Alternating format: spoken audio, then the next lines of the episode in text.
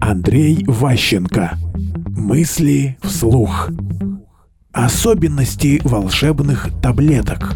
Часто для того, чтобы сохранять концентрацию, мы можем делать себе плохо. Ну, допустим, вот спишь там ну, на совещании, за палец там себя щипаешь, там, по щекам себя бьешь, чтобы прийти в себя, чтобы не уснуть на важном мероприятии. То есть мы часто используем разные стимуляторы для того, чтобы поддержать уровень концентрации. Студенты, многие во время сессии, которые не учились весь год, ждут специальные лекарства для того, чтобы мозгам работать лучше. Но в чем минус?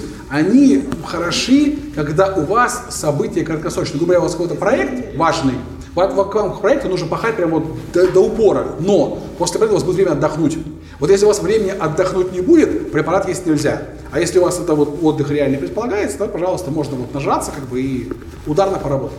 Потому что они именно, ну как сказать, собирают то, что есть в кулак. Вы можете этим кулаком пробить любую стену, но после этого нужно реально отдыхать полноценно. А наша жизнь подразумевает, что мы пашем все время. И вот отдых не предполагается, это не сессия.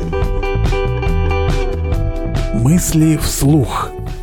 Слушайте новые выпуски и ищите аудиокниги Андрея Ващенко на Литресе.